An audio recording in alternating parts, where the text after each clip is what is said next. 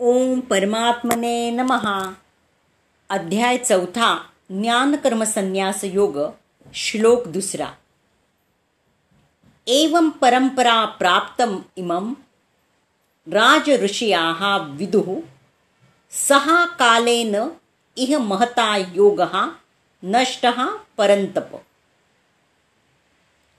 याचा अर्थ असा होतो याप्रमाणे हे परमश्रेष्ठ विज्ञान गुरुशिष्य परंपरेद्वारे प्राप्त करण्यात आलं आणि राजश्रींनी ते त्याच पद्धतीने जाणून घेतलं.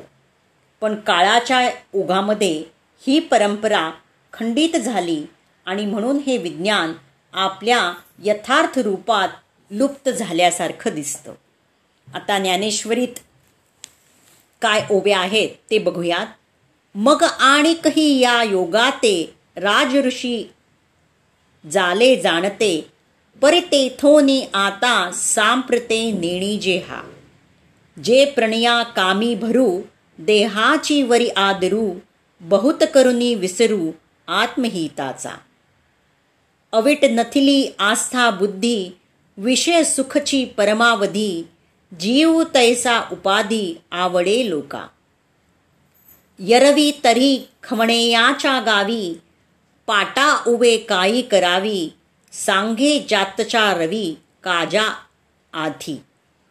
का बहिराचिये आस्थानी कवणी गीता ते हानमानी की कोले या चंदनी आवडी उपजे. पै चंद्रोदया आरोते जेयांचे डोळे फुटती असते ते कावळे केवी चंद्राते ओळखती. तैसी वैराग्याची शिव ने दखती जे विवेकाची भाष नेणती ते मूर्ख केवी पावती ईश्वराते. कैसा नेणो मोहो वाढिनला तेणे बहुते एक वेळू गेला. म्हणून योगू हा लोपला लोकी ये तर या ठिकाणी स्पष्टपणे सांगण्यात आलं आहे की गीता ही विशेषतः राजश्री करिता आहे. कारण ते नागरिकांवर राज्य करण्याकरता तिचा उपयोग करू शकतात. निश्चितच भगवद्गीता ही कधीच आसुरी प्रवृत्तींच्या लोकांसाठी नव्हती. कारण असे लोक गीतेला अर्थहीन करतील आणि त्यामुळे कोणाचाही लाभ होणार नाही.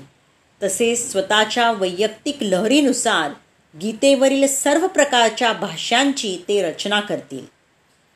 जेव्हा दुष्ट दुर्बुद्ध भाष्यकारांच्या हेतूमुळे गीतेचा मूळ उद्देश नष्ट झाला तेव्हा तेव्हा गुरुशिष्य परंपरेच्या पुनर्स्थापनाची गरज निर्माण झाली.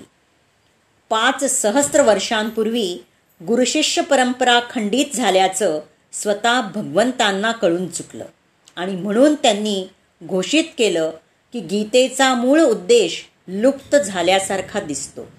त्याचप्रमाणे आजही गीतेच्या अनेक आवृत्त्या आहेत विशेषतः इंग्रजीमध्ये. पण त्यापैकी बहुतेक सर्व प्रमाणित गुरुशिष्य परंपरेला अनुसरून नाहीत. विविध सांसारिक विद्वानांनी गीतेवर लिहिलेली असंख्य भाष्य आहेत. परंतु त्यामुळे बहुतेक सर्व पंडित जरी श्रीकृष्णांच्या नावाखाली उत्तमपैकी व्यापार करीत असले तरी ते श्रीकृष्णांचा पुरुषोत्तम श्री भगवान म्हणून स्वीकार करीत नाहीत. ही आसुरी वृत्ती आहे. कारण असुरांचा परमेश्वरावर विश्वास नसतो. ते तर केवळ परमेश्वराच्या संपत्तीचा उपभोग घेत असतात. गुरुशिष्य परंपरेद्वारे प्राप्त झालेल्या यथार्थ रूपातील गीतेच्या इंग्रजी आवृत्तीची अत्यंतिक गरज असल्याकारणानं या ठिकाणी ही अत्यंतिक गरज भागवण्याचा प्रयत्न केला आहे. जर भगवद्गीता जशी आहे तशी स्वीकारली तर ती मानवतेसाठी एक मोठं वरदानच आहे. पण जर तिचा तार्किक तत्त्वज्ञानावरील प्रबंध म्हणून स्वीकार केला तर तो काळाचा केवळ अपव्ययच आहे. पुढच्या श्लोकात विस्तारितपणे आपल्याला आणखीन याबद्दल माहिती मिळेल. आज आपण इथेच थांबूया